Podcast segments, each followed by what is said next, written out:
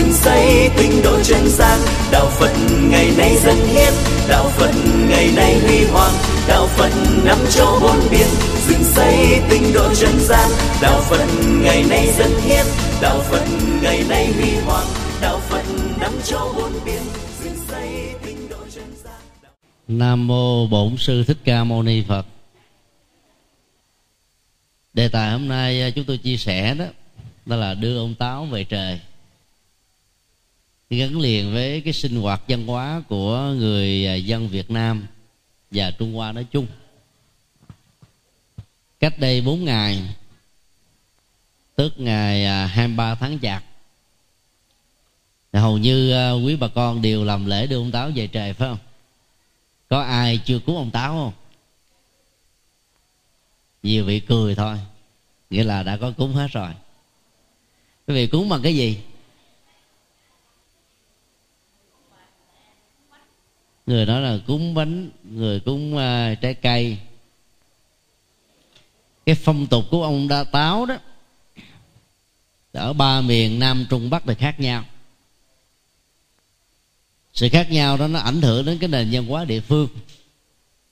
Ngày hôm nay đó thì chúng tôi sẽ phân tích về cái tục cúng ông táo rồi à, chuyện tích tại sao à, có à, chuyện của ông táo và thứ ba đó là lý giải trên cơ sở những bài học mà chúng ta có thể rút ra được từ câu chuyện này.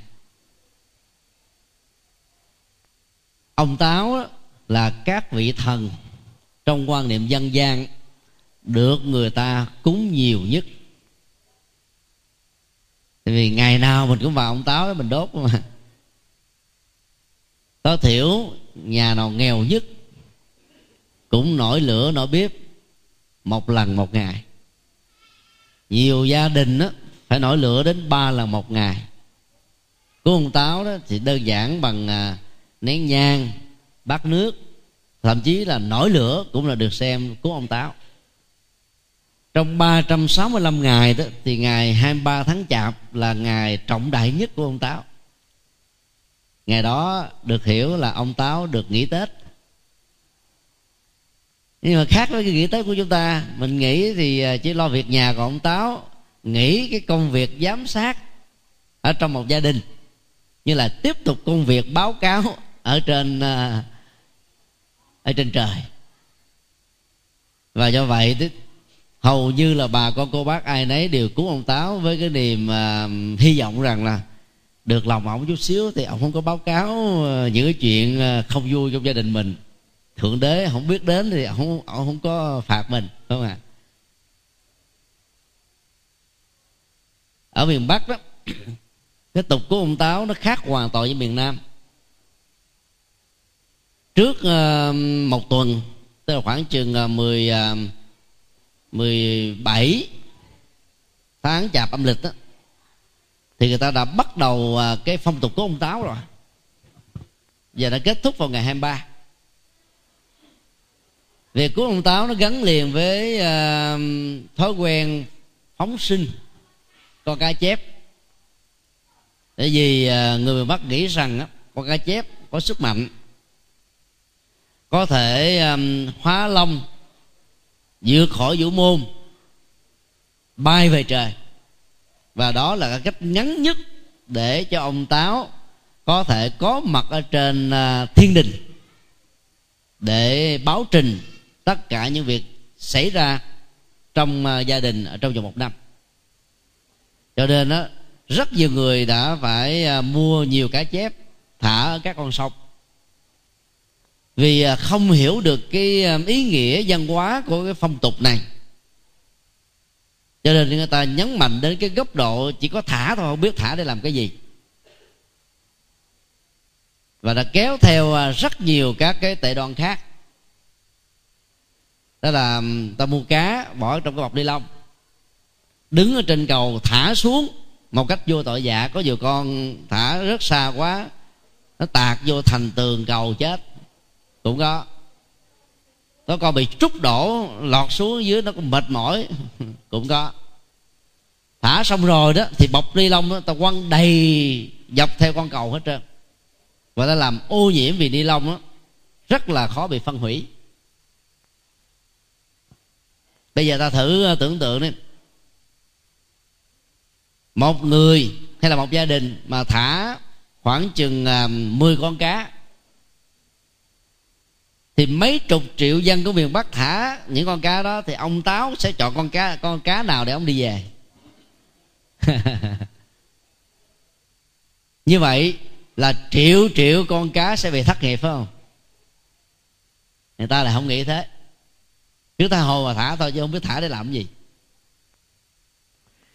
Còn trong miền à, trung đó, thì là cúng ông táo bằng cách là làm à, hình tượng một con à, ngựa tuấn mã, khỏe mạnh, với dây đai và yên cương, để giúp cho ông táo có thể ngồi trên yên ngựa, phi thăng bay về trời việc này tôi thấy nó hơi quan đường không à? Ngựa làm sao bay lên trời nổi? Người có thể chạy trên mặt đất thôi. Máy bay thì mới bay trên trời.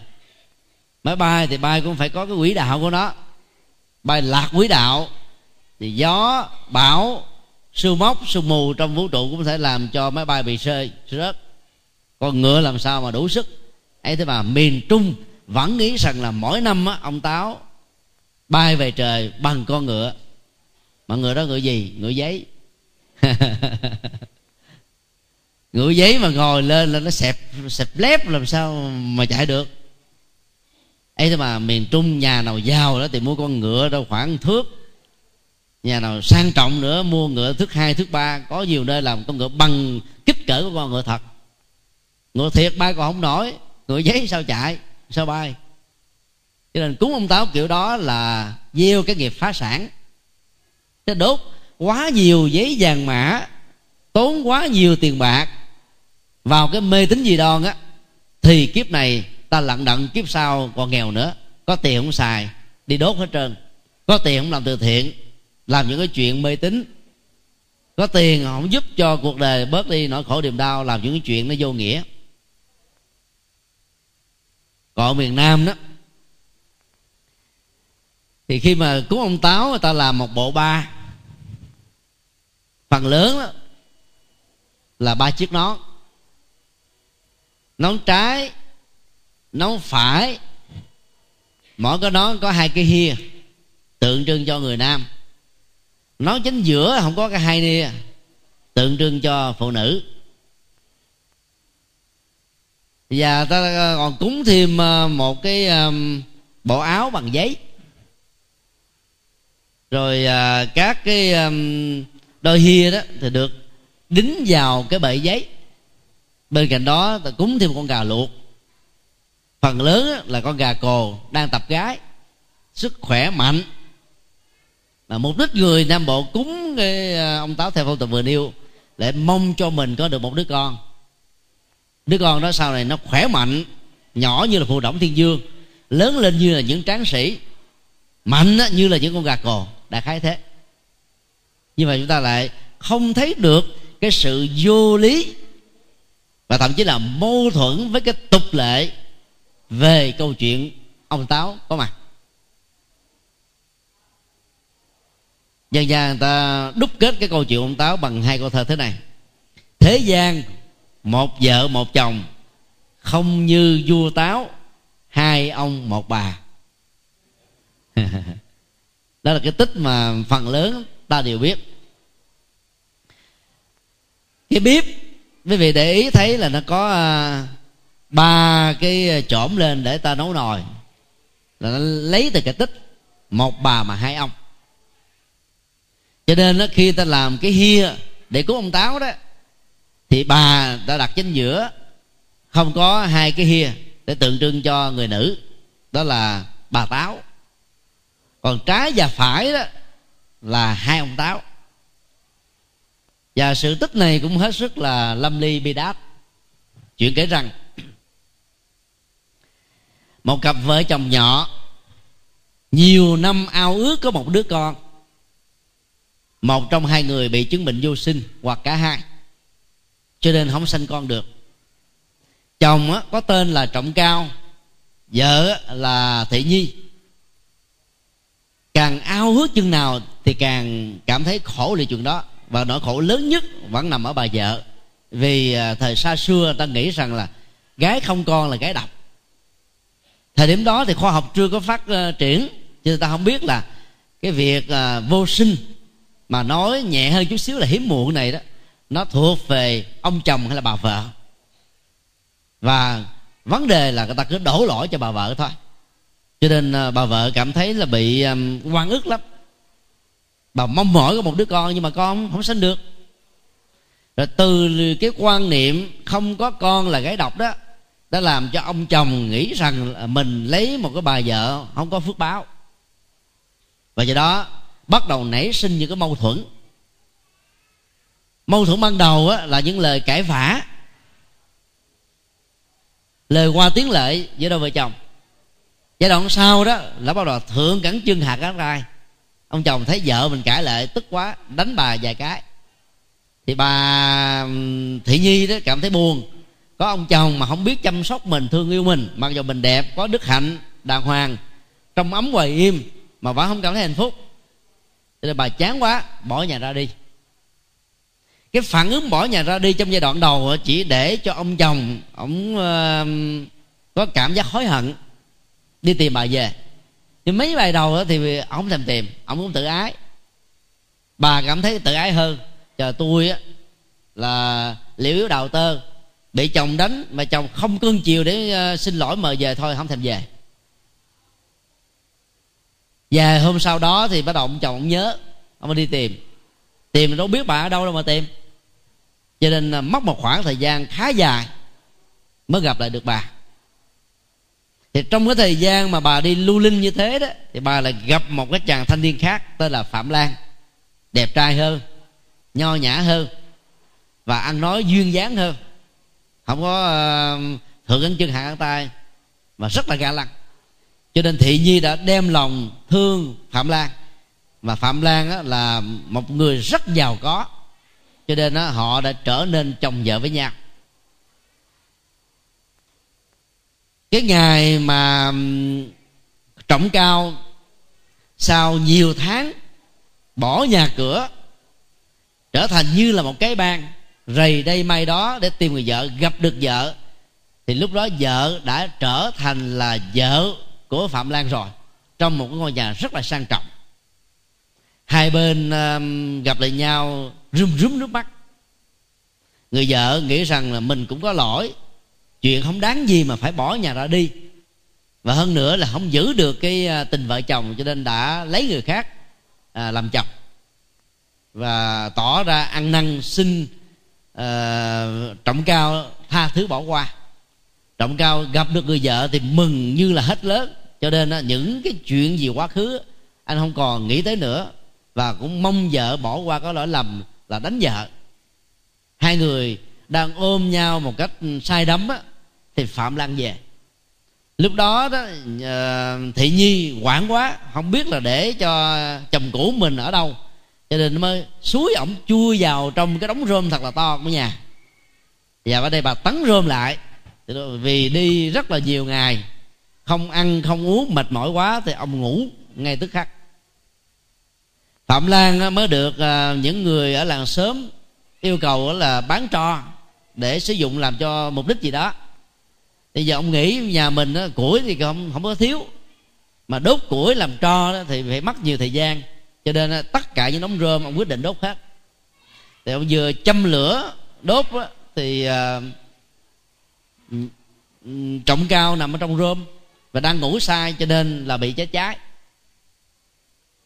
Thị nhi à, biết rằng là chồng cũ của mình đang nằm ở trong đống rơm này và biết rằng là ông vừa chết, cho nên cảm thấy là mình sống trên cuộc đời này không còn ý nghĩa nữa. Bà lao vào trong đám rơm đó chết theo. Phạm lan không biết ác giáp gì, thấy vợ mình tự tử nhảy vào trong đống rơm, và bà cũng đã bị chết cháy. Ông nghĩ rằng bây giờ còn một mình ông ở lại, còn không còn ý nghĩa gì hết. Ông cũng nhảy vào, rồi à cả ba cùng chết. Sự kiện đó đã được các thần linh báo trình với thượng đế thượng đế thấy, ồ, cái câu chuyện lâm ly tình cảm này đặc biệt quá. Cho nên mới ờ, ra lệnh là cho một bà hai ông này được làm thần táo trong mỗi gia đình. Để lúc nào cũng được nhớ tưởng đến, cúng quẩy đến bằng những cái bếp lửa hàng ngày để tạo cơ hội cho họ hàng gắn với nhau. Và nó cũng là sự kích để cho các gia đình sống bên bếp lửa có vợ có chồng yên ắng bình an hạnh phúc. Đó là sự tích của à, câu chuyện à, táo quân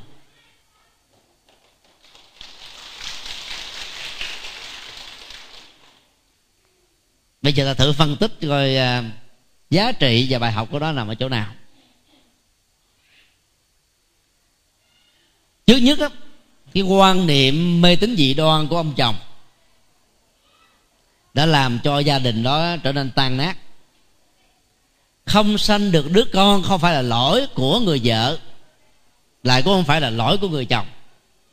Nếu một bên nào bị à, vô sinh, khả năng sanh con không có thì ta phải quan hệ chấp nhận thôi. Vì có nhiều cặp vợ chồng đâu có con mà vẫn có hạnh phúc. Đó là chưa nói.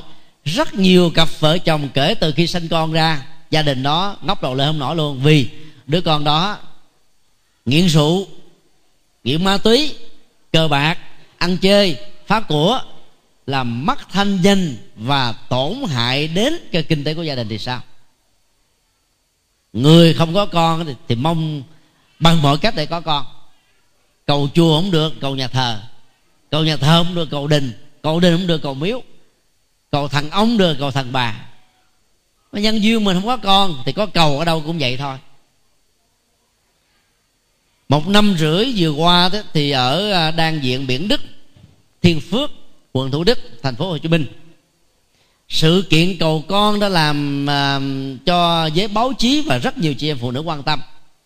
Người ta đồn với nhau rằng tế cầu con trước tượng đức mẹ maria đồng trinh tại đan diện biển đức này thì sẽ được tội nguyện như ý. Và khi đến đó đó để có được cái dịp nhờ cha thiện tức là linh mục thiện tại đây cầu cầu con dùm đó thì các chị phụ nữ phải điền vào cái đơn. Rồi sau đó đó chờ đến phiên mình. Có người phải đi ba lần bốn lượt mới đến phiên mình. Cái tâm lý mà khó khăn mới được nó làm cho ta cảm thấy cái này nó quan trọng. Và lúc đó đó cái việc uh, tâm niệm rằng mình sẽ có con chúa giúp mình đó, có được cái mầu nhiệm như ý muốn làm cho các chị em phụ nữ tưởng tượng rằng kể từ giờ khắc cầu nguyện chứa đức mẹ maria đồng trinh thì đứa con do chúa ban đã bắt đầu có mặt trong bào thai rồi. Đó là cái thai tưởng tượng. Bên cạnh cái việc cầu con phản học vừa điêu nó còn gắn với cái uh, những cái dịch vụ ăn theo. Đó là cò mồi nhiều anh à, đà đã chạy xe đa ôm đó, làm cò mồi dẫn đến các cái phòng thuốc nam gần bên. Để cho các thầy lang ở đây trộn thuốc. Mà thuốc của họ, phần lớn là các loại kích thích ăn uống nhiều. Và có cái à, tính năng là giữ nước trong cơ thể. Ăn nhiều, giữ nước nhiều, nghĩ rằng mình có con, cho nên bỏ công ăn việc làm hạn chế việc di chuyển vì sợ động thai hư thai. Làm cho các chị em phụ nữ bắt đầu á, phát tướng ra. Và cái lớp mỡ ở cái bụng ngày càng to. Cộng với cái sự tưởng tượng rằng bào thai đang trưởng thành trong bụng của mình với những cái uh, uh, cử động máy mó. Cho nên uh, đã làm cho cái bụng ngày càng lớn hơn. Và kết quả là rất nhiều chị em phụ nữ mang cái bao thai giả trước bụng mình như là một tảng đá. Trong vòng 15 cho đến 20 tháng mà chẳng có gì hết. Khi khám bệnh mà biết rằng là trong đó chỉ toàn là bọc nước thôi. Và có chị em đó bị uh, những cái chứng bệnh phụ nữ có người đó thì bị u sơ gan hoặc là nhiễm uh, nhiều cái chứng bệnh khác vì thiếu vận động uống thuốc uh, không có nhãn hiệu vân vân. Và ở đây đó, các cái dịch vụ quảng cáo yêu cầu là không được xét nghiệm, không được siêu âm, không được đến bệnh viện, không được tư vấn bác sĩ. Và do vậy, vì sợ những việc này làm ảnh hưởng đến cái sự sống còn của cái thai cho nên rất nhiều chị phụ nữ từ mê tín dị đoan dẫn đến tình trạng biến mình trở thành một nạn nhân. Sau khi à, báo thanh niên à, đưa tin gần 10 số liên tục. Thì sở y tế thành phố Hồ Chí Minh vào ngày 16 tháng 1 2010 mới đầu nhập cuộc. Thì lúc đó, đó hàng trăm chị em phụ nữ đã trở thành nạn nhân rồi. Nhiều chị em phụ nữ phải mất đến cả vài chục năm để giữ dáng. Bây giờ vì mê tín mang thai giả cái tướng của chị em phụ nữ giống như cái tùng phi biết đi. Họ biết là mất năm mười năm nữa mới có thể giữ dáng lại như ban đầu rồi có nhiều chị em phụ nữ do vì mang thai giả này mà các ông chồng cảm thấy thất vọng. Bởi vì nghĩ rằng là trong thời gian qua họ đâu có quan hệ giới tính với nhau trong thời gian người vợ có thể thụ thai đâu mà tại sao có mang thai. Thì nghĩ rằng là người vợ này ngoại tình. Và do đó đổ nát hạnh phúc gia đình. Cũng có những tình huống do vì mang thai giả ủ rũ mà phát hiện ra nó, nó dẫn đến tình trạng là lãnh cảm trầm cảm mặc cảm, khổ đau, sầu muộn và nhiều chị em đã giam nhốt mình trong căn phòng thôi. Không còn mặt mũi nào dám nhìn bà con làng xóm gì hết. Cho nên tất cả những cái ảnh hưởng tiêu cực về tâm lý như thế, nó sẽ kéo dài đến phải vài năm sau. Ta chưa nói đến là rất nhiều chứng bệnh có thể làm cho chị em phụ nữ tốn tiền, không biết bao nhiêu mới có thể chữa trị được. Do đó, những người chồng nếu biết thương yêu vợ thì đừng gây áp lực cho vợ rằng là phải sanh con cho mình. Ta phải quan niệm, có con thì tốt, không có con thì cũng không sao. Miễn là vợ chồng thương nhau và dìu dắt nhau trên mọi nẻo của đường đời là tốt rồi. Còn có con không có con thì thuộc về nhân duyên. Trên đường đi từ sài gòn đến à, chùa long quang, chúng tôi có nhận được một cú điện thoại của một à, phật tử ở hải ngoại mới hỏi rằng là bây giờ à, à, mới à, nghe xong cái bài giảng à, à, thay thật thay giả của thầy trên mạng cho nên nhờ thầy tư vấn hỏi à, cô muốn tư vấn cái gì? Thì cô trả lời là cổ chưa có chồng nhưng mà muốn là sống thử với một người bình thường và dùng rất nhiều biện pháp để mà phòng ngừa. Ấy thế mà cũng đã lỡ có thai. Bây giờ nếu muốn phá thai thì có tội hay không?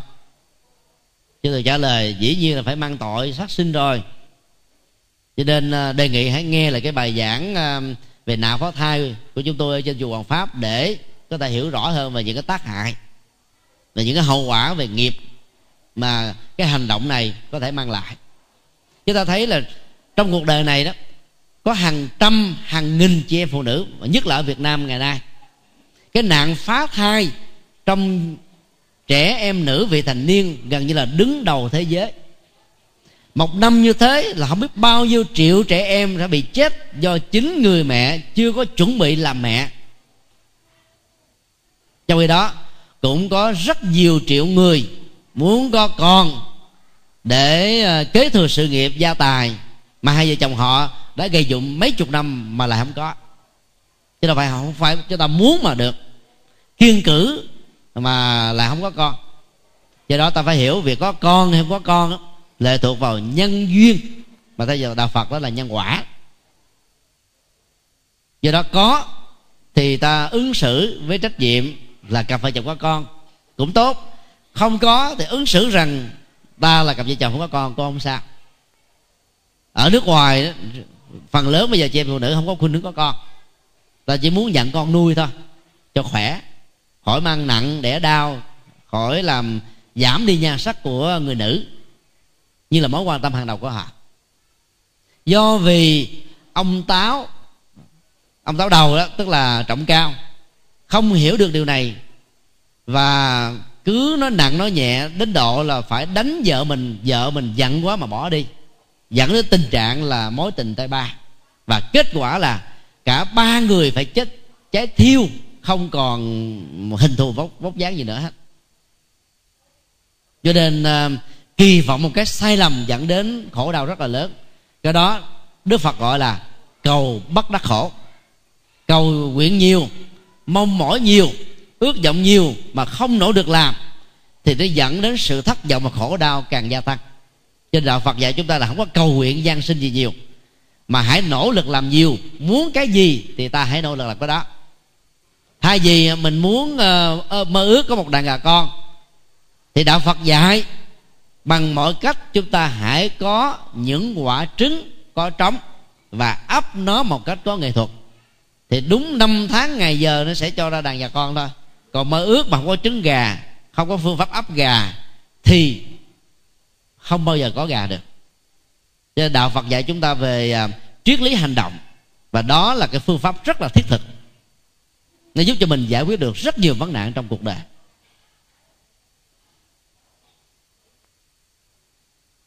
Bài học thứ hai.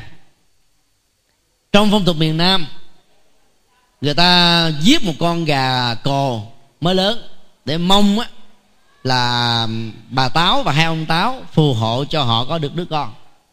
Bản thân bà táo là bị chứng bệnh vô sinh,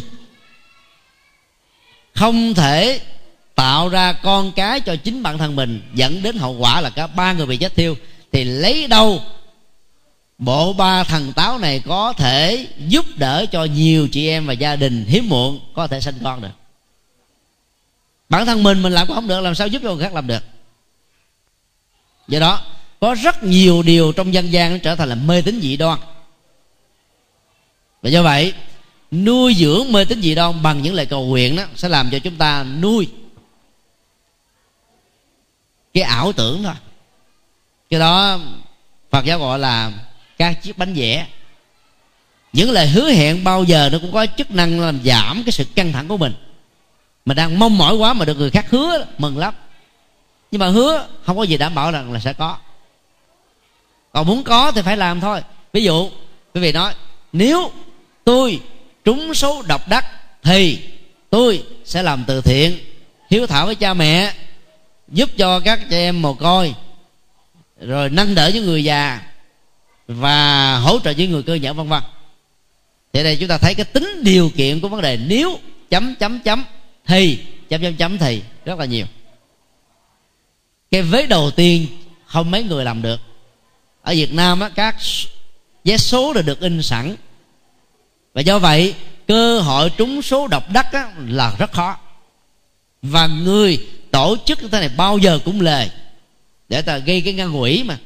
Cho nên ngày xưa, sau năm 75 người ta gọi là sổ số kiến thiết, tức là lấy cái tiền đó để làm cho các ngăn quỷ gì đó. Còn ở nước ngoài người ta không làm như thế. Quý vị được quyền chọn những con số riêng cho mình. Không có ai in cái tờ giấy số ra không có. Đến bất cứ một cái chợ nào, quý vị muốn mua giấy số, quý vị chỉ cần nói, tôi xin đặt cái số giống như quý vị đánh đề vậy đó. Nếu sổ ra mà trúng số đó, quý vị trúng số độc đắc còn nếu trong vòng một năm không ai trúng số độc đắc đó, thì cái số tiền nó có thể nâng lên là 50 triệu đô la 100 triệu đô la, có trường hợp là 300 triệu đô la. Và ai trúng được cái đó thì giống như có phước. Biết chừng nào mới trúng.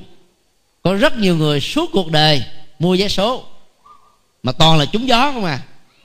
Tại vì ngày làm ăn có hai chục ngàn đồng mà mua hết ờ, năm ngàn đồng tiền vé số rồi, còn 15 ngàn làm sao đủ chu cấp cho gia đình mà cứ mơ tưởng, không trúng được gì hết.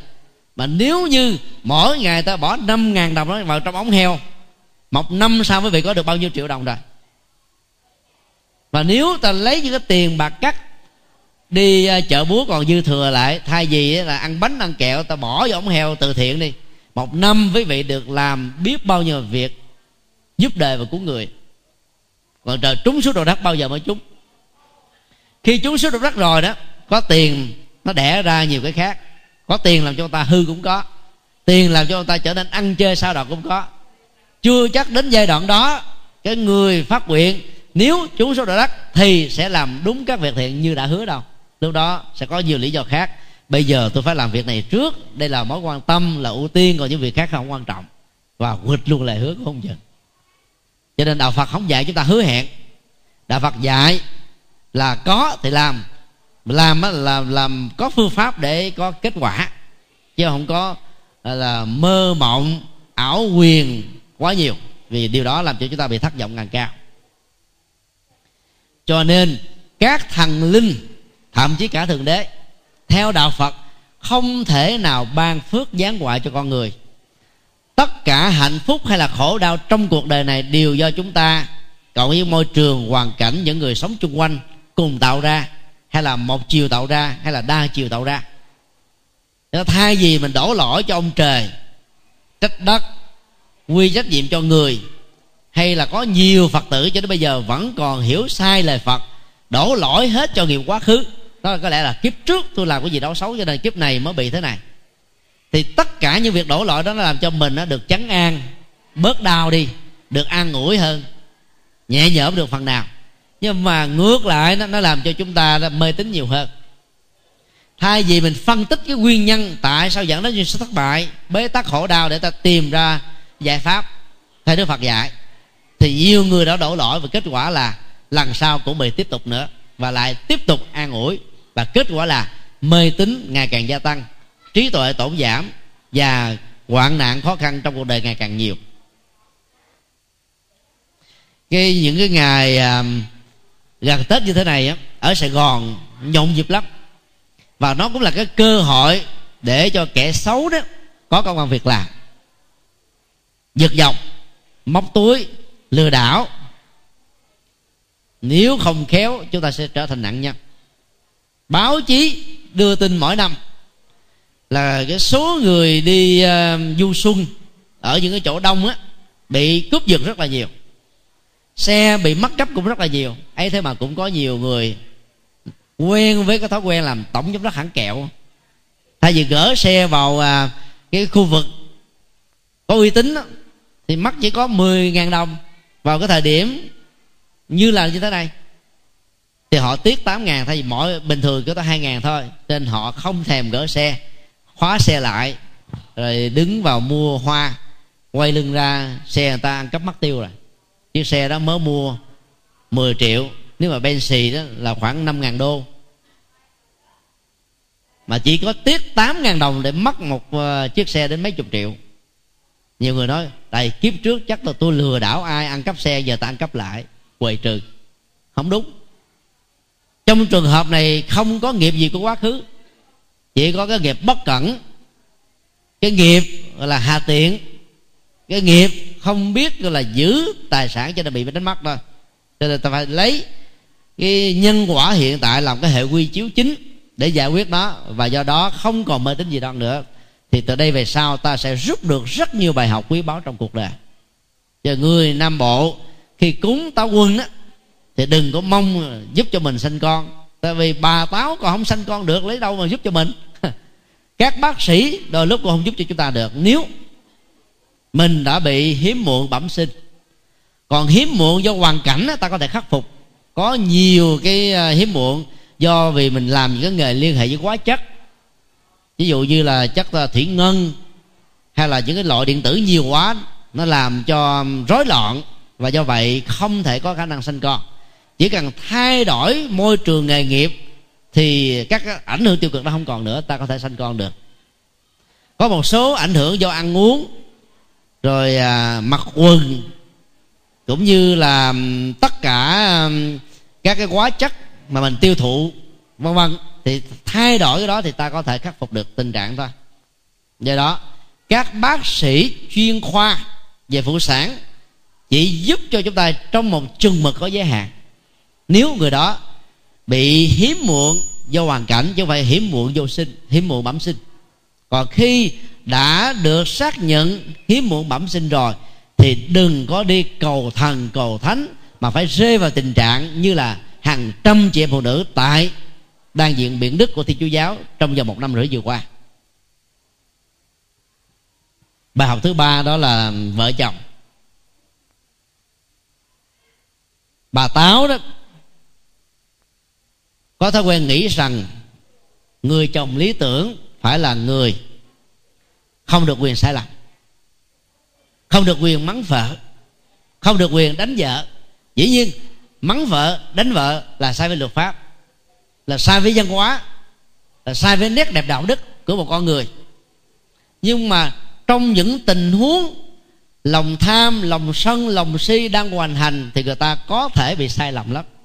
Sai lầm theo phật giáo nó gần như là cái thuộc tính của con người. Có người ý thức được đó khắc phục được có người không ý thức là ngày càng lúng lút sâu trong cái uh, sai phạm. Tuy nhiên phải thấy rõ ràng giới hạn của con người là sai lầm để chi?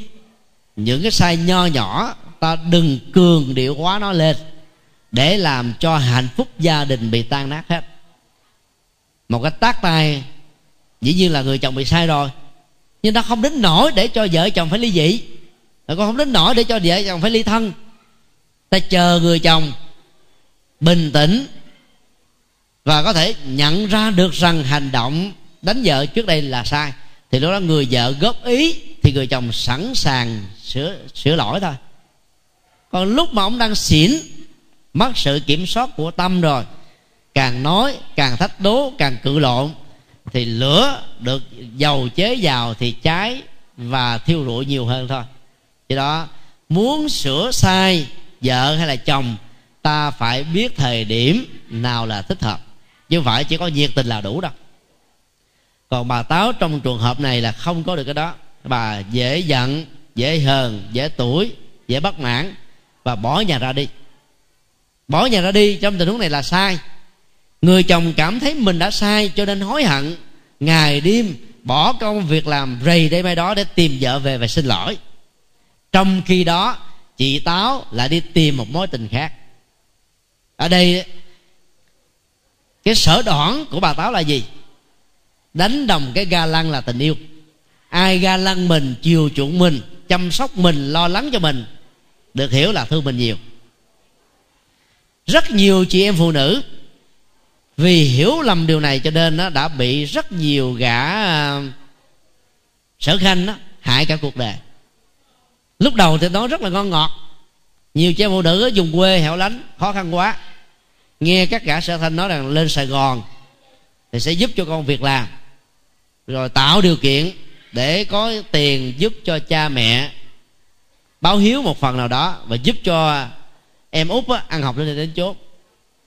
Nghe mừng quá đi cho nên lên lên không ngờ những gã sa khanh này đưa vào các cái hoạt động lầu xanh trở thành là người buôn hương bán phấn và để thoát ra khỏi cái đó, đó thì những cái gã sở khanh và ma cô bắt buộc các chị em này phải bồi thường từ 10 cho đến là hai ba chục triệu tiền đâu trả.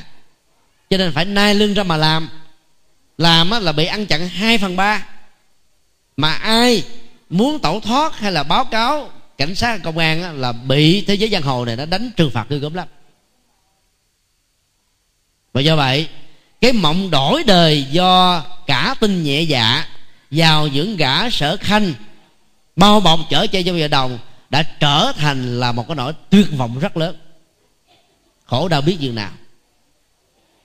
Cho nên, thà chậm vào một chút xíu mà an toàn cao. Còn hơn đó, mơ mộng mà không hề biết rằng là mình sẽ đi về đâu, sống như thế nào, tương lai ra sao, là một sự mạo hiểm không nên. Rất nhiều chị phụ nữ ở vùng quê lên thành phố để mong lấy được một ông chồng đài loan hay là hàn quốc. Mà phần lớn các ông, đàn ông ở đài loan và hàn quốc mà sang việt nam lấy vợ, phần lớn là những ông là các giác quan không được lành lẹn. Và tánh tình cũng không ra chi hết. Cho nên phụ nữ ở nước của họ đã chán chơi hết rồi. Thì mới đi sang những nước nghèo, bỏ ra năm ba ngàn đô để mua một phụ nữ về làm vợ mà về bên đó rồi ngôn ngữ không biết. Văn hóa bất đồng, tôn giáo khác nhau. Và sử, bị sử dụng như là một cái công cụ để phục vụ cho chồng thôi. Thì có gì đâu hạnh phúc. Nhiều chị em khi qua ở vài ba năm, nhận ra được rằng mình là nạn nhân rồi, không dám nói gì với gia đình của mình vì sợ quê. Thì cái ngày mình đi đó là tổ chức đình đám đám cưới xôm tụ quá. Bây giờ mà nói sự thật ra còn gì nhìn mặt thiên hạ nữa. Rồi vì cái tự ái đó mà biết bao nhiêu chị em khác cũng lao đầu vào lửa, giống như những con thiêu thân. Cuối cùng bất hạnh, nhiều chị em bị tâm thần. Mấy năm trước khi chúng tôi sang um, đài loan dự đại lễ phật giáo, thì rất nhiều cái hội đoàn người việt nam đã đến gặp và yêu cầu à, giáo hội phật giáo nên cử những vị giảng sư qua để thuyết giảng cho những người việt nam lâm vào những hoàn cảnh như trên. Có được cái cách để mà nuôi dưỡng hạnh phúc của mình.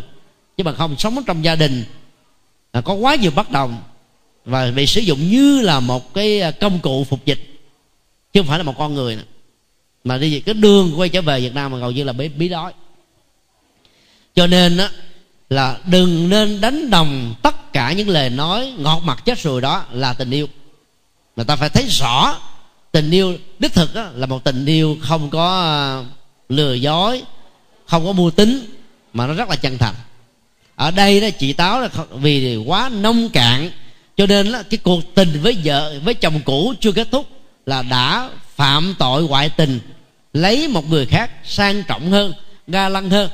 Và kết quả là khi gặp lại người chồng cũ thì hai người cũng không giữ được. Và đến với nhau, và khi chồng mới về, cả ba đã phải bị chết thiêu. Người đáng tội nghiệp nhất câu, trong câu chuyện này là phạm lan, tức là chồng sau của bà táo vì anh ta không hề biết là chị táo đã từng có một đời chồng, bỏ chồng đi vì giận. Và cũng không từng biết là trong cái đống lửa rơm có ông chồng cũ đang bị chết thiêu. Chị vợ không phải vì buồn giận tức cái gì, mà vì thương tiếc người chồng cũ quá cho nên lao vào đó mà chết. Rồi ông này thế là thương vợ quá cho nên chết theo. Cho nên ông là nạn nhân đáng tội nghiệp nhất. Mà lẽ ra ông không nên phải bị chết một cách khổ đau như thế này. Do đó mọi bất hòa trong gia đình, nhất là quan hệ vợ chồng, đừng nên nóng nảy, từ từ tính, tìm giải pháp và có sự rộng lượng, hiểu biết, tha thứ để ta xây dựng lại hạnh phúc gia đình.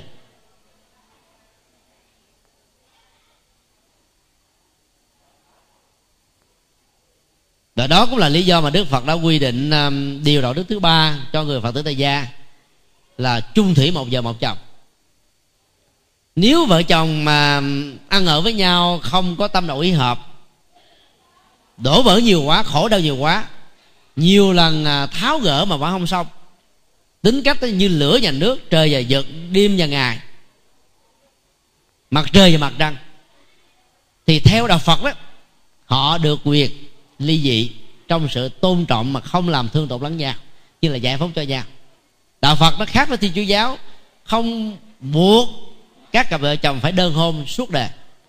Trong thi chúa giáo và tinh lành, khi đã kết hôn rồi với vị không được quyền ly dị, lý do không phải vì bảo vệ hạnh phúc gia đình, vì ta nghĩ rằng á, đến với nhau làm vợ làm chồng là do ông thượng đế sắp đặt.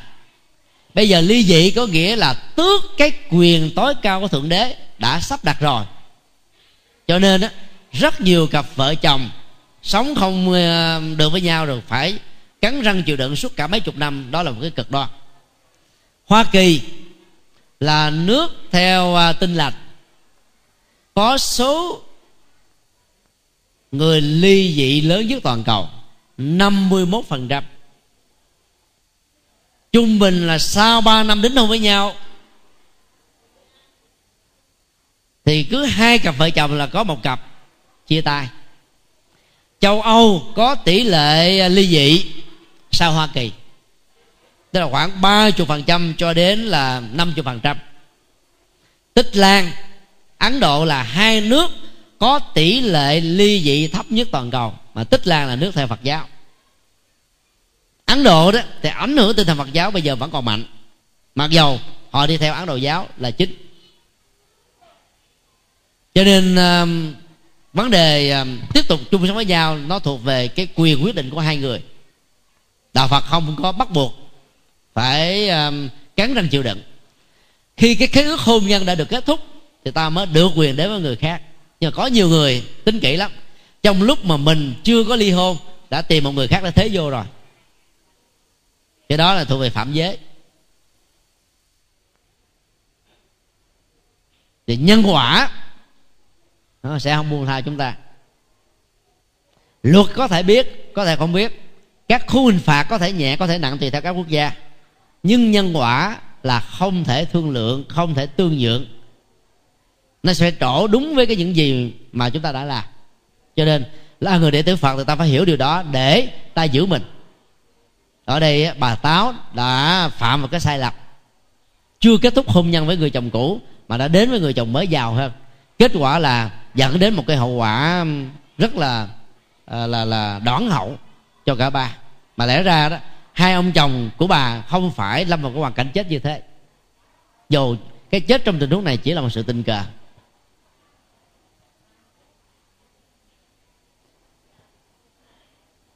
Bài học thứ ba.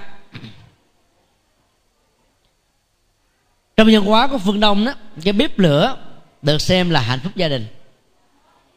Ta nổi lửa lên để cho có sự ấm cúng để có ánh sáng để có sự sống để ờ, mâm cơm nó trở nên là ngon lành. Người vợ nào người mẹ nào mà không biết bếp nút đó, khó có thể giữ được chồng lắm mà cũng khó có thể giữ được hạnh phúc gia đình lắm. Giàu có giàu có thể là đặt nhà hàng sáng ở một nơi chiều ở một nhà hàng khác tối một nhà hàng khác ăn ngon đến độ là không hề lặp lại món đó trong vòng một tuần. Thì người chồng và những đứa con cũng không thể nào cảm có có cảm giác ăn ngon được. Bởi vì đồ nhà hàng gia vị quá chất, dầu mỡ nhiều lắm. Ăn một lần trong một tuần thì ngon, chứ ăn nhiều lần là ớn đến càng cổ. Hoặc ăn những loại ít chiên nấu, ít hóa chất nó ít bệnh. Nó dễ nuốt hơn. Ở vùng quê, tiền chợ không bao nhiêu mà ăn lại ngon còn nhà hàng nó ăn ăn càng sang trọng chừng nào là càng bệnh chừng đó. Có nhiều cặp vợ chồng sang trọng á, thích ăn những cái loại mà hàng độc những cái loại rùa biển đắt hàng đắt tiền. Một con như vậy thì đôi lúc hai ba chục triệu. Thì bỏ ra hai ba chục triệu để gieo một cái nghiệp sát thì không phải là sự khôn ngoan. Có nhiều người sang trọng quá muốn chứng tỏ đẳng cấp của mình phải vào những nhà hàng sang trọng ăn các loại thủy hải sản tươi sống thấy cái con nào nó to, con lớn sát đang bơi ngon lành, chỉ cái con đó, bắt con đó, giết thịt liền. Tội lớn lắm. Ta ta ăn những cái gì đã được, giết rồi. Thì cái nghiệp sát nó giảm hơn. Thỏa mãn cái khẩu vị, thực ra nó chỉ là một cái ảo giác thôi. Theo các nhà khoa học đó, cái hạnh phúc ở trên bộ não chỉ tồn tại tối đa là 15 giây. Phần lớn chỉ có 5 giây thôi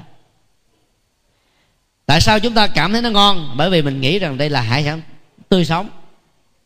Giá tiền nó đắt, và mình lại quan niệm là tiền nào của đó. Tiền càng cao, ăn mình thích hà càng nhiều, thấy nó nó nó sang trọng mình có thấy cảm thấy ngon. Trên thực tế, thì cái ngon cũng chừng đó thôi. Cho nên à, theo đạo phật đó người khôn ngoan là người biết giảm cái nghiệp sát sinh. Không biến bao tử này trở thành một cái đại nghĩa trang chiên nấu bao loài. Và đã chôn không biết bao nhiêu là các uh, các loại uh, thủy hải sản và gia súc. Cho nên ai không ăn chay được thì đừng nên trực tiếp giết bằng bàn tay của mình. Đừng nên ra lệnh người khác giết như trong các nhà hàng. Tương tự đối với những ngày sinh nhật thôi nôi mừng à, tuổi thọ của cha mẹ ông bà. Đừng nên thiết đãi đồ mặn. Sinh nhật là mừng sự sống. Trong khi đó ta lại giết các loài gia súc. Nghiệp này sẽ làm cho tuổi thọ chúng ta bị giảm đi. Bệnh tật lại gia tăng. Cho nên muốn và ước nguyện mà không phù hợp với nhân quả chẳng những ta không đạt được cái gì mà còn hại cho bản thân mình nữa. Do đó, theo đạo phật, đến những ngày thôi nôi của đứa con được đầy một năm tuổi, những sinh nhật hàng năm của mình và người thân và những lễ đại chúc thọ, ta cần phải tổ chức ăn chay và phóng sinh. Thì nó mới đúng ý nghĩa. Và đến những cái ngày đó thì đừng có nhậu rượu đối với đàn ông, đừng có chơi bài đối với phụ nữ. Vì làm như thế nó tổn phước tổn đức và cái nghiệp vô minh gia tăng nhiều, thì nó ảnh hưởng đến cái phước báo chúng ta rất là nhiều. Và do vậy, tốn tiền nhiều mà không được gì hết. Tức là bỏ tiền ra để mua cái nghiệp giảm tuổi thọ không phải là sự khôn ngoan.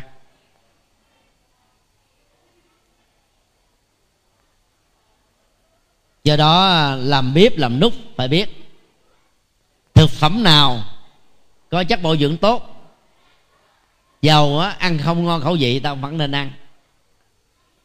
Còn thực phẩm nào có nhiều độc tố dầu nó có khẩu vị ngon ta cũng nên kiên cử. Trong chữ hán đó, chữ thánh đó, nó được ghép bởi ba yếu tố. Phía trái bên trên là chữ nhĩ tức là lỗ tai. Bên phải ở phía trên là chữ khẩu cái là cái miệng.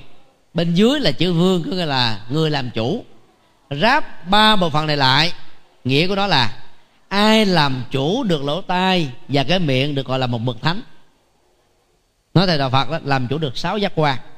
Tai và cái miệng chỉ là hai bộ phận thôi, còn bốn bộ phận nữa. Mắt tai mũi lưỡi thân và ý. Ý là cái quan trọng nhất. Lỗ tai nó liên hệ đến chuyện thị phi chuyện tốt chuyện xấu. Mình làm chủ được nó thì mình không gián tiếp trở thành là cái lo phóng thanh của những chuyện xấu.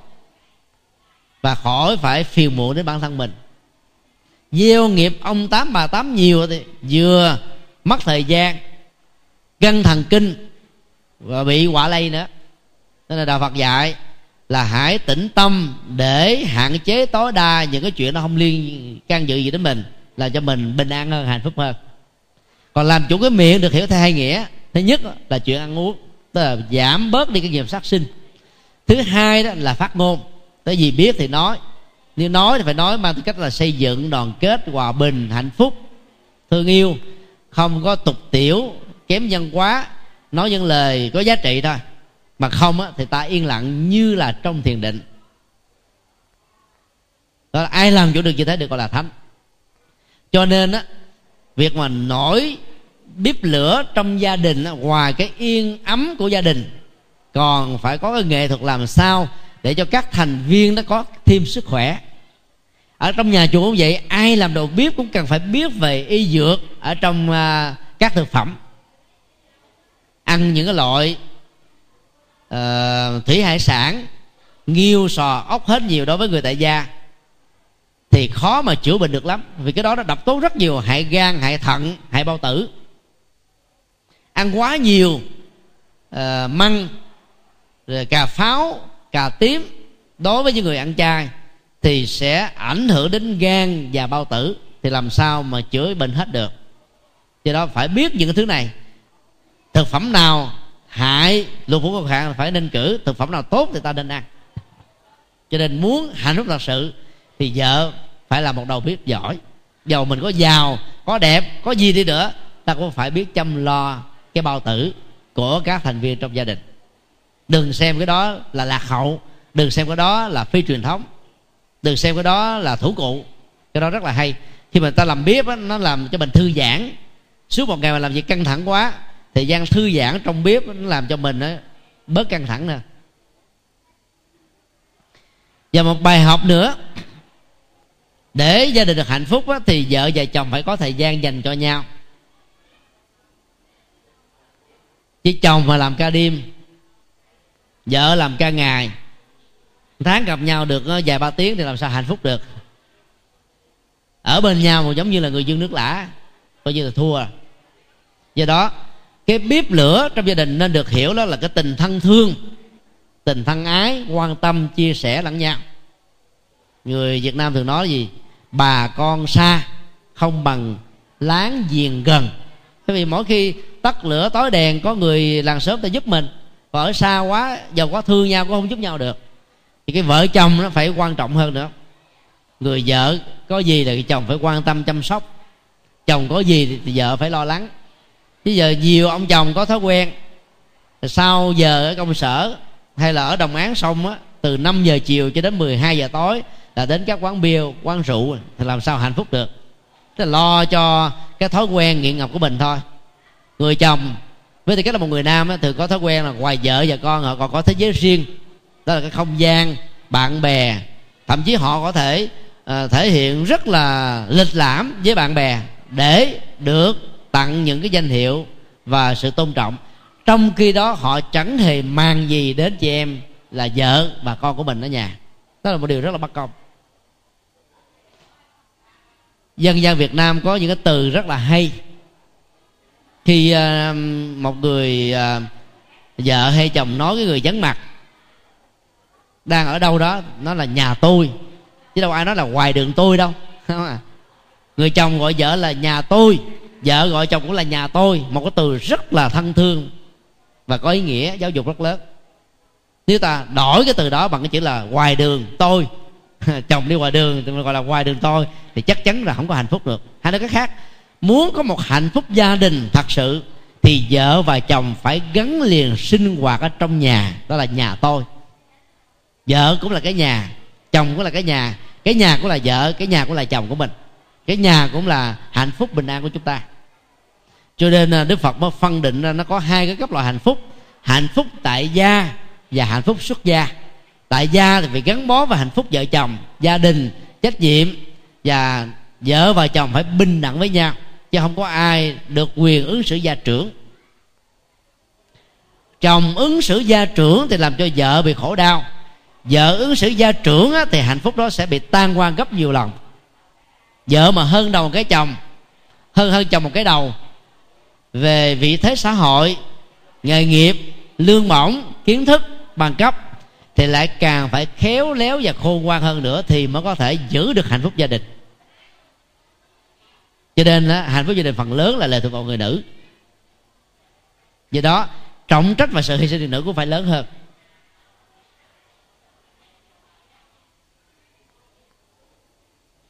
Theo tinh thần này đó, thì vợ và chồng cần phải à, gắn bó với nhau nhiều hơn.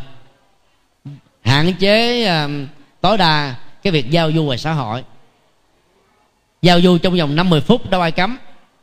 Thì quá nhiều là không hay. Người ấn độ giữ cái truyền thống này rất hay.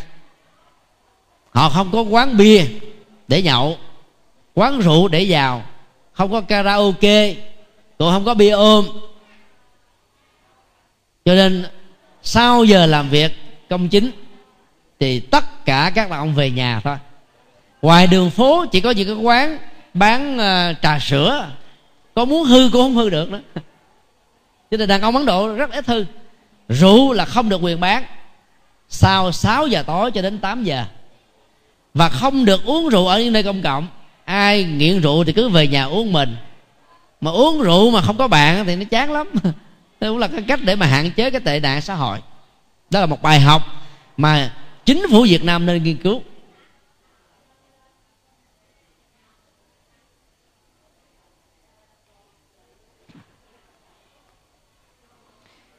Một bài học cuối cùng quan trọng nhất, người ta nghĩ rằng là bà táo và hai ông táo đó làm công việc là báo cáo với thượng đế ngọc hoàng. Và một tuần lễ cuối năm, âm lịch. Về tất cả những chuyện trong nhà và ngoài phố đối với các thành viên trong một gia đình. Cái tích này đó, nó có ý nghĩa biểu tượng. Chưa hiểu theo nghĩa thật thì không sử dụng đâu được hết á. Ta cứ hình dung, có một bà táo và hai ông táo, tức là ba người. Trên hành tinh này hiện tại là nó trên là 6 tỷ người. Ta có tính trung bình á là một gia đình gồm có bốn thành viên đi, một phổ đồng. Thì 6 tỷ, ta có khoảng là 4 tỷ mấy gia đình trên hành tinh này không à bây giờ chỉ trong vòng 7 ngày, làm sao ba thành viên nhà táo này có thể trình cho thượng đờ, thượng hoàng ngọc đế? Hết tất cả mọi chuyện xảy ra trong vòng một năm. Một công ty thôi làm một cái báo cáo không phải mấy chục trang rồi, đọc cũng phải một tiếng đồng hồ, mới xong. Mà chuyện cả một năm trời như thế, biết bao nhiêu là người liên hệ đến, làm sao giải trình được. Cho nên nó không có ý nghĩa. Vấn đề ta phải hiểu là lương tâm của con người đó giống như là ông táo, bà táo vậy đó. Ta phải để lương tâm nó phán xét mình. Mỗi một hành động, lời nói, việc làm, suy nghĩ, tương quan xã hội, tốt hay là xấu, đúng luật pháp hay là không, phù hợp với đạo đức hay là không thì phải để cho lương tâm này làm ông thẩm phán, làm ông thượng đế. Nếu sai, dầu thiên hạ không ai biết, luật pháp chưa trừng trị, ta cũng phải có cảm giác sợ tội lỗi mà khắc phục với chính bản thân mình. Cái đó đạo phật gọi là người có trí tuệ.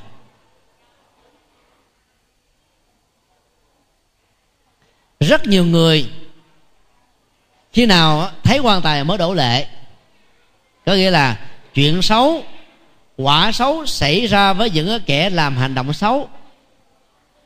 Đối với họ chưa phải là một bài học. Vì nó không liên hệ với đó họ người kia chịu khổ chịu đau cho họ có chịu đau, cho nên nói là thấy quan tài chưa thấy quan tài chưa đổ lệ nó chưa đúng. Có nhiều người thấy quan tài rồi mà cũng không đổ lệ nữa vì được quan tài của người khác người khác chết chứ họ có chết đâu. Còn người hiểu nhân quả và sử dụng cái kiến thức nhân quả làm lương tâm để đánh giá các hành động của chúng ta, thì người đó sẽ tránh được tất cả các việc làm sai lầm. Hòa thượng thích thiện hoa, thầy của hòa thượng thích thanh từ, đã đúc kết ờ, triết lý nhân quả của Phật giáo bằng một cái câu nói, phàm làm việc gì nên nhớ nghĩ đến hậu quả của nó. Nếu ta sử dụng cái câu đó như là một công án, như là một thoại đầu hay là như là một lương tâm phán xét, thì rõ ràng chúng ta sẽ hạn chế rất là nhiều các cái lỗi lầm và tội không nên có. Đừng nghĩ rằng là nhiều người sống ngoài dòng luật pháp, chưa bị luật pháp trừng trị là nhân quả không có mà. Giống như cây á, có nhiều cây ba ngày là nó ươm mầm. Có nhiều cây phải mất đến 300 năm mới trở thành cỏ thụ. Thì nhân quả cũng vậy, có những hành động nó trổ quả liền tức khắc có những hành động 10 năm sau, hai chục năm sau, một kiếp sau, hai kiếp sau, thì theo bản chất của từng hành động. Không chưa trổ quả, không nên hiểu là không trổ quả. Nó trổ chậm thôi. Cho nên á, ta không nên tin vào cái phong tục ông táo bà táo về mét ông trời. Có ông trời theo đạo phật là không có thật. Ông trời do con người mê tín, nắng tạo ra nếu có ông trời thì ông trời là kẻ thất đức ác nhân.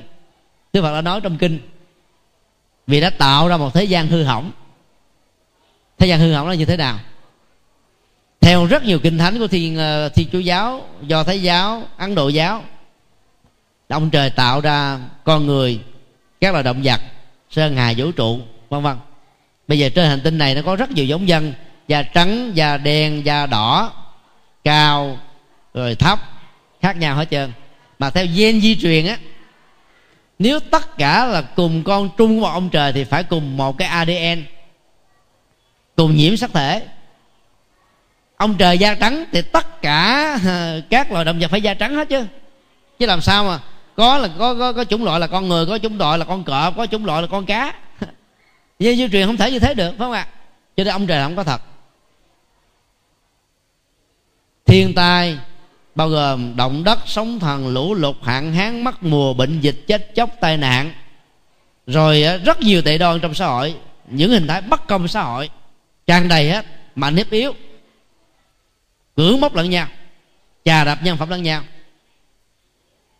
Người ta đều nhân danh thượng đế cả. Cho nên là không nên tin vào ông trời và các thần linh. Mà là Phật dạy là mỗi hành động đều có kết quả của nó cho nên tin vào nhân quả là ăn chắc mặt bền. Nhiều người cứ nghĩ là có ông trời cho nên phải cứu ông trời để ông trời ông thương, ông bao che mình. Ông trời mà bao che thì ông trời còn tệ hơn là các cái ông quan tham ô trên hành tinh này nữa. Mà quan tham ô ngày nay các chính phủ người ta trừng phạt, thậm chí có nước là xử bắn như là trung quốc. Mà ông trời mà tham ô như thế, ta phải tổ chức cái tòa án quốc tế để xử bắn ông trời chứ, phải không à nói như thế không phải là phạm thượng đâu. Nói như thế, chúng ta thấy là không có ông trời ông trời bị hàm quan rất nhiều. Mọi tội lỗi, mọi bất hạnh trên cuộc đời này ta đổ lỗi cho ông trời hết.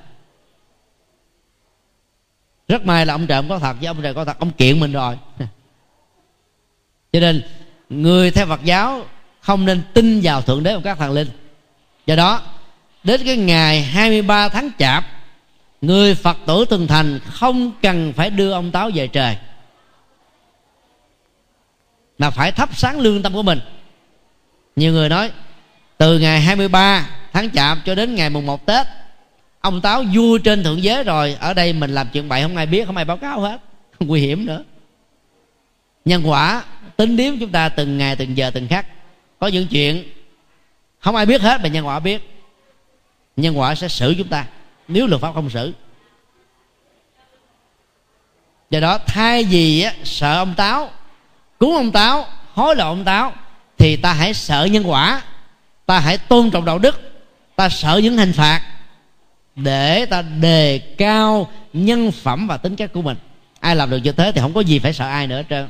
Đức phật nói, người sống đạo đức là người có trí tuệ. Người thể hiện trí tuệ về đạo đức không bao giờ sợ ai giàu bất kỳ ở đâu. Người đó được gọi là chân nhân, là hạnh phúc trên cuộc đời này. Nhiều chùa dùng quê. Bảy ngày cuối gọi là cái ngày đưa cho thiên về trời cho nên không có tụng kinh nữa. Thực ra đó có nhiều chùa đơn chiếc lắm. Thầy trụ trì cũng là người làm ruộng cũng là người tổng vệ sinh cũng là người giao dịch cũng là người nấu bếp làm hết mọi thứ. Thế nên là cả năm đầu tắt mặt tối với việc ờ, đồng án. Nên là bảy ngày trước tết thì nghỉ mệt mà. Nên là bớt, bớt tụng kinh lại bây giờ phật tử hỏi quá kỳ cho nên cứ giải thích là đưa cho thiên về trời. Chư thiên về trời chầu phật là đâu có ai chầu để chứng minh mình tụng kinh nữa. Nó giống như cái tục ông táo cái đó cũng là một cái quan niệm sai lầm. Thì ngày hôm nay đó nhân việc uh, tặng quà đến uh, quý vị chúng tôi uh, chia sẻ về cái câu chuyện uh, đưa ông táo về trời để rút ra những cái bài học và hy vọng rằng đó, từ đây về sau chúng ta không cần phải tốn tiền mua giấy vàng mã để đốt cúng cho ông táo. Và cũng không cần phải làm các cái phong tục à, phóng sanh cá chép, rồi bỏ quá nhiều bọc ni lông làm gây ô nhiễm sông nước, như là tục lệ của miền bắc. Để ta dành cái số tiền đó hiếu kính với cha mẹ hay là giúp cho những người cơ nhở trong xã hội, thì giá trị lệ lạc của nó nhiều hơn. Kính chúc năm mới toàn thể quý bà con, cô bác, có được sức khỏe hơn, cao hổ cốt. Tinh thần minh mẫn, sáng suốt hơn là mắc cọt dũng mãnh và làm cái việc thành công như là con sư tử. Đó là điều hạnh phúc nhất mà tất cả chúng ta xứng đáng để đạt được. Pháp âm đạo phật ngày nay xin khép lại nơi đây. Quý vị muốn thỉnh hoặc ấn tống các đĩa cd về đại tạng kinh việt nam. Các kinh sách do thầy nhật từ biên soạn, các bài pháp thoại, các cd về âm nhạc phật giáo, cũng như muốn đóng góp vào các hoạt động từ thiện của đạo phật ngày nay. Xin vui lòng liên lạc theo địa chỉ